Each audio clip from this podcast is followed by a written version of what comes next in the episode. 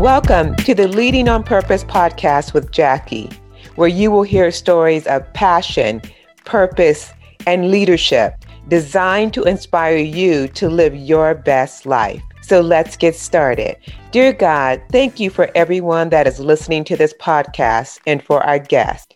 I ask that you give everyone favor and help them live their best life. Keep this in mind you will never influence the world by being just like it. So be yourself, be authentic, because the world needs you. Now let's hear from our guest.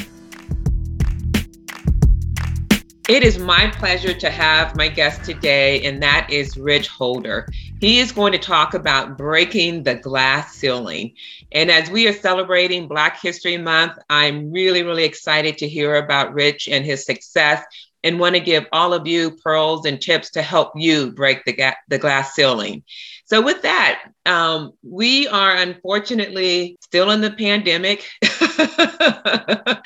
we may be for quite some time now. Um, it's been really almost two years now. So, one, my first question to you, Rich, is what have you learned over the last couple of years um, in navigating the pandemic? And and by the way, how are you today, Rich? well, uh, I'm, I'm doing well. Thank you for thank you for having me and giving me the opportunity to, to chat with folks and, and maybe pass along uh, a little bit of what I've learned over um, my now some 30 year 30 year career. Um, uh, hopefully, I can I can put something out there that can can help someone uh, navigate their career uh, a little a little more smoothly than than I had to. Okay. Um, so thanks thanks for having me. Um, you know, as it relates to your question around the the, the lessons in the pandemic, I, I think maybe it, it, may come as a surprise to some folks, but um, you know, my lesson really was um, number one. I think two things. Number one was around um, taking a different view and a different understanding of work life balance. Um, you know, before this, you know, there's always before the pandemic, there's always lots of talk about work life balance, and we always sort of defined work life balance as you know, the time you're physically at work and the time you're physically at home. And so if you're physically at home, you know, as many of us do, you're still working. Your mind is still on what you're doing. Is you know, um, but you're physically at home. Therefore, that is you know somehow um, you know some considered some form of relaxation, which isn't the case. Um, so I think I, learned how to define that a little bit better, right? Um, when things shut down, um, I think we were all in a place where we sort of had no choice but to see what's going on around us, um, take in some of the things that we uh, we very often just go by at top speed and take for granted. Um, and I began to enjoy all the little things. And so um, I think one of the big things that I remember is as we began to come out and the kids started going back to school, I got a big kick out of being able to put my little guy on the school bus and take him off the school bus. That he he was always excited when I was standing there to get off the school bus. And you know, it was a big deal to me because I have older kids and I've never been able to do that. And I just always assumed that was a school bus and they showed up, so it was all good, right? Um, and so this this turned into a big deal. And it, it was a big enough deal to me. Some of these things were a big enough deal to me that um, I said, you know, I'd probably never go back to doing it the way it was done before, right? At the same time that all that was going on, all that, you know, taking it in and all that sort of soft stuff that we we tend not to pay enough attention to, um, I found myself being ridiculously productive, mm. right? Especially on a strategic front. I could sit and think and construct and deconstruct and grab data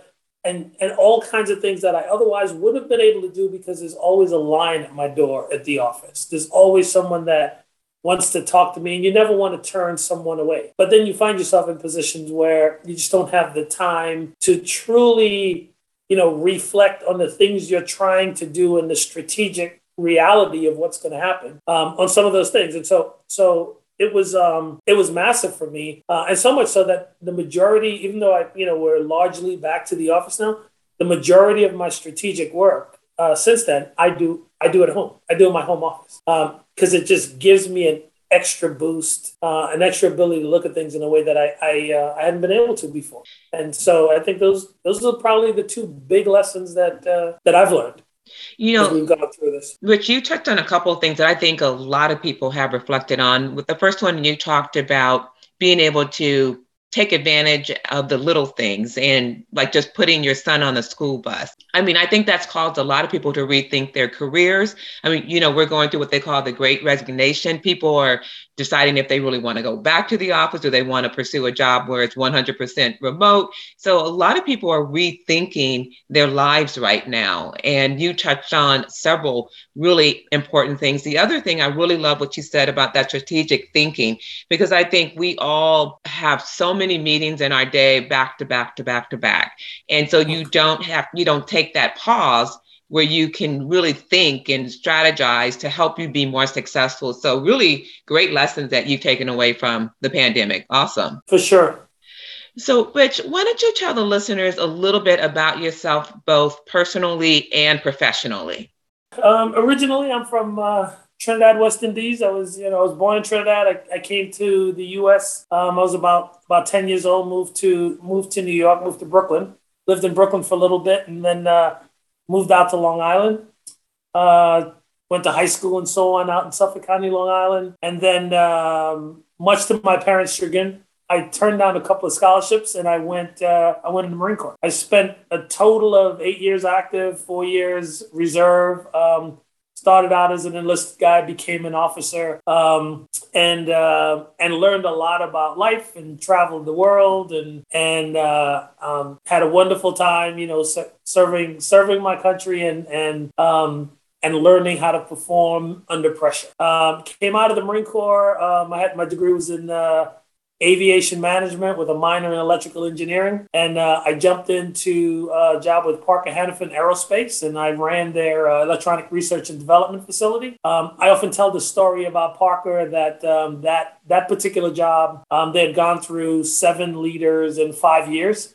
And I'm, I'm pretty sure I got the job because they thought they could I couldn't be any worse than the other guys. and so they gave me the opportunity, um, and the big thing in that job was was being able to build a team. We had a group of um, fundamentally research scientists. They were, you know, extremely brilliant people with very very poor social skills. And in order to get things done out of the facility, you needed to get these people to work together. Um, and I think um, that's where I really honed my listening skills. Largely because I had no idea what I was doing, and so all I could do was sit and listen to what you know made these folks tick and then figure out strategically how i how i could put them together um, so they would work together and not um, not uh, not number one not kill each other and and number two not stifle each other's creativity because these these are some incredibly brilliant um, brilliant people. And so that's really where my civilian um, um, career started. It was it was fantastic. I, I spent um, three years running the R and D lab. I went from there to uh, value analysis, value engineering.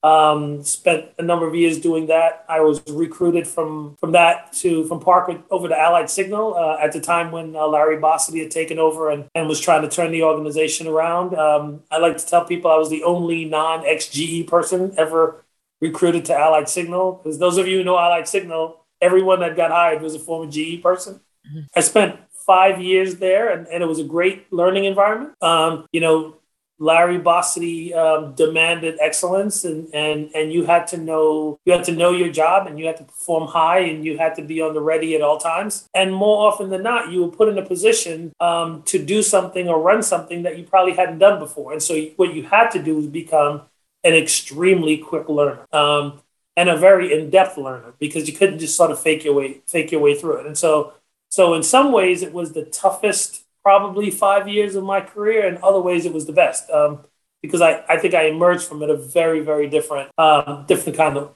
kind of leader because of because of it. It's a different kind of pressure than you felt in the Corps different kind of pressure than you felt in, on the R&D side of the house. Um, from there, I was recruited to U.S. Airways. Um, they were going through the whole change and new livery, all that kind of thing. So I was recruited over to buy airplanes and, and integrate them in the fleet. So I bought roughly 127 airplanes and put them in the fleet. And um, it was the glory days of, of the airlines. That's when uh, we competed on things like making customers happy, hmm. leaving on time, things that we don't do anymore. Um, so, so, so it was a lot of fun at that time. Um, it was pre 9 11 right? So so very very different world for the for the airline.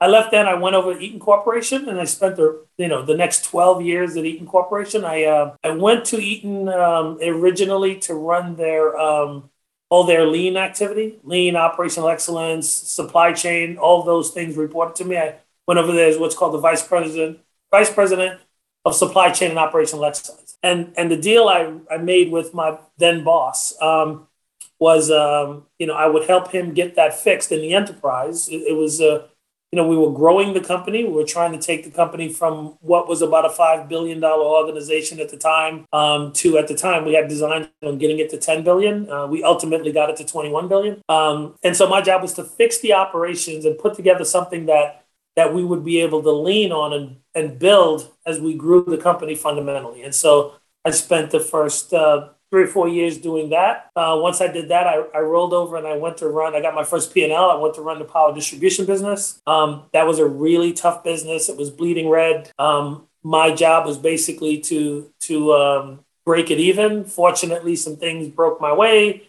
Got a pretty good contract over in over in uh, Emirates. Um, um, and some good fortune, and I was able to turn that business around in about 17 months. Um, the boss sort of liked what what was done, and he wanted to create a business system that would emulate a lot of what we were doing across the company. And so I got promoted to become the um, executive vice president of the Eaton Business System. And so for those folks who know Eaton, you know that's kind of the thing that Eaton is known for is is is EBS, much like Danaher's DBS and um, and some others. And so did that for about four years. Um, rolled out into um, another business, became president of the Electrical Components Group. Grew that business from about a six hundred million dollar business to to just just shy of three billion. Um, was for the large part and probably still is one of the most profitable segments of in Eaton Corporation. Um, it had all the engineering, it had all breakers, that kind of thing. So it was, it was a fantastic business. Um, I left there, you know, as, as many of us do, we find a place in our career where we're waiting for the big job, and the big job didn't come um, for many reasons, right? And and many of them legitimate, but you know, um, you, you always have two choices at that point, right? You either roll with it or, or you go pave your own way. I'm, I'm someone that fundamentally believes you need to um, you need to bet on yourself wherever you can. And so I rolled out and I left I left a wonderful job. Like I said, three billion dollar business had everything you can imagine that comes with running a business that big. And I left and I went to become the CEO of a $200 million public company in Johnson City, Tennessee. Hmm. So I might have been, I think my family was one of, I don't know, six black families in the town, that kind of thing. Um, but ultimately, over the course of five years, grew that business from a $200 million bearing, com- bearing components automotive focused company to a $1.5 billion diversified industrial with the largest component being a med device business growing at 23% and operating at about 35% EBITDA. Um, so it's the epitome of betting on yourself because I went in and, and I actually took a lower salary, but I took a lot more at risk pay, which, um, you know, when you multiply the company by eight or 10, that that works well when the stock goes from five to 30 that works well um, and so I, I, I just mentioned that because i encourage people to bet on themselves all the time too many times people get stuck on i need this salary rather than what is my compensation looks like anyway um, so i did that um, um I rolled out of NN and started doing pr- predominantly board work. I sit on three board of directors. I do a bunch of advisory work for private equity. I structure deals. I bring new new products to market for primarily um, minority entrepreneurs. Um, and in the middle of all that, one of the boards that I sat on, the CEO took ill. Company got in trouble. The board asked me to step in and become the CEO. This is a HZO Co- Corporation, which is a nanotechnology company. And so I took over. So today I'm the CEO of, of HZO Corporation, and I am uh, also um, a member of the board of um, Southwire Corporation and Enerpac Corporation. Wow, That's the summary. What a career, Rich. wow, there's so many things that I want to ask you from from that overview of your experience. So I'm actually going to start first here and go a little bit backwards. And I'm uh-huh. actually going to talk, uh, ask you a couple of questions about what were you like as a kid? So you have actually had a phenomenal career. Clearly, you, um, growth. Every company that you worked for, you've made a positive difference in the way of growth and output. So phenomenal. So what were you like as a kid? Yeah, so so so my mom tells me I all I, I was always that kid that was um, sort of looking to make a business, right? I uh, I think my um, I'm a I'm a skater, right? I'm a roller skater. And so I think I was 10 or 11 and, and uh, my skates got stolen. And my parents, as many immigrant parents do, said, There's no way I'm buying you another pair of skates ever in life. so you have to figure it out. And so that's when I started working. So I must have been, I don't know, 11 or 12 years old. And I started bagging groceries and taking um, groceries home for people. And they were paying me tips, and I was saving my tips to buy my skates. Um, and pretty soon I figured out I could get a bunch of people that would do that for me and I could get a cut. So I ran oh around, I was recruiting kids to do that. Um, and so I had six or seven kids working for me. I was making money, I was keeping them going. and I had I had my first I had my first business, um, which is, you know, interesting because I, I bought my skates and I kept working, right? we we moved out to Long Island and I got a paper route and I figured out how this thing works. So I I got a bunch of kids, got four paper routes, and took a cut of each paper route and took that, bought a couple of lawnmowers, got a bunch of kids, and we wow. were cutting lawns and make and making making money. Wow. Um, so, I, so I think it's always it's always been an, an itch for me to run a business.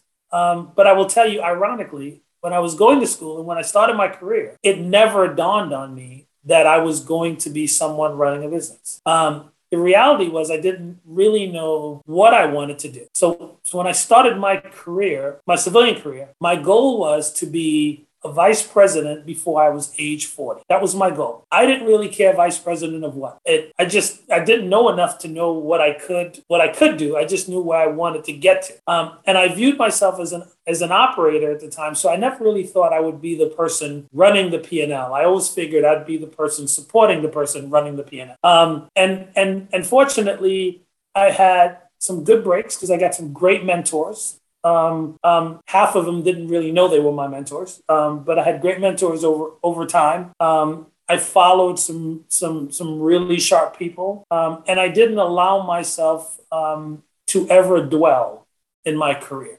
anytime I was sitting in a place that I felt I was moving sideways, I left immediately. Um, and so that's that's kind of the progression. So I was, I think I've always been kind of a, from a kid on, I've always been this kind of hyper, let's get it done. You know, we can do it better than anyone else kind of person. That's pretty amazing that you started off as a kid as a as an entrepreneur just getting other kids to work for you, just really being focused on business opportunities. And yeah, that's pretty amazing. Um, so Rich, what what would you say if I think about what you just shared with us, your just what you were like as a kid, what you've done in your career, you've had tremendous success. What would you say are the biggest lessons that you have learned that have really shaped who you are today over your life? Yeah, so I think I go back to something I said earlier. Um, I think that if if I would have known then what I know now, I would have bet on myself a lot earlier, right? There was a, you know, early in my career, I was I was, um, I think, like everyone else, right? You're, you're, you can only see what's in front of you, right? And so if you're, if you're the, um, you know, if you're the guy running the, the, the research and development facility, then you know the, the big job is the head of engineering, right, or the head of operations in the plant because you're in the plant, or you know, in the group because you're in the group. You don't think about things, and you don't have the ability to see things on the corporate level or the larger industry level and things of that nature. Um, so so you it takes a while to get yourself in a position, and typically it takes someone to guide you there. And that, and, and this is irrespective of what your background or ethnicity is. If someone doesn't bring you into the fold and say, "Hey, this is this is sort of how this works," you don't know. You don't know what's happening in um, in the back room. And so I think had I have known that earlier, I would have known um, my own worth um, and pushed for that a lot earlier. And I would have certainly bet on myself um, a lot earlier. I think without a doubt, that's the number that's the number one lesson that that that I um, that I take with. I think secondarily, um, the other thing is having a better understanding of the trade-offs. Um, every day, whether it's something as simple as what time you get up in the morning and go to work, or how late you stay, or how much you network, or how much you socialize, or um, you know what industry organizations you're a part of, all these different things. Um, I think if I know then what I know now, um, I would have better understood the trade offs and I would have used the, the trade offs in a much more strategic fashion. So I, I am someone that is, I would describe myself as a voracious learner. I love, I love to learn. I'm always, I, believe it or not, I don't like to read, but I read all the time, only because reading is the only way I can get the information,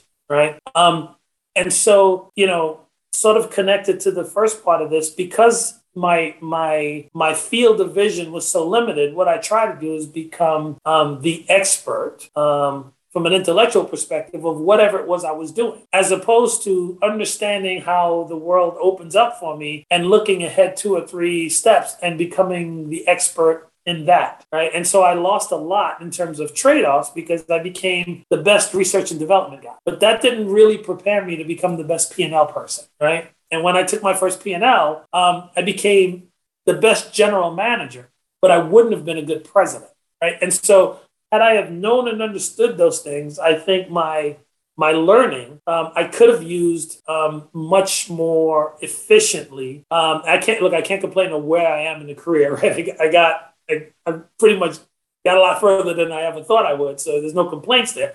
But the likelihood is I probably would could have would have and could have gotten there um, in a much sort of straighter line than than I did. Okay, so those so a couple things I want to build on.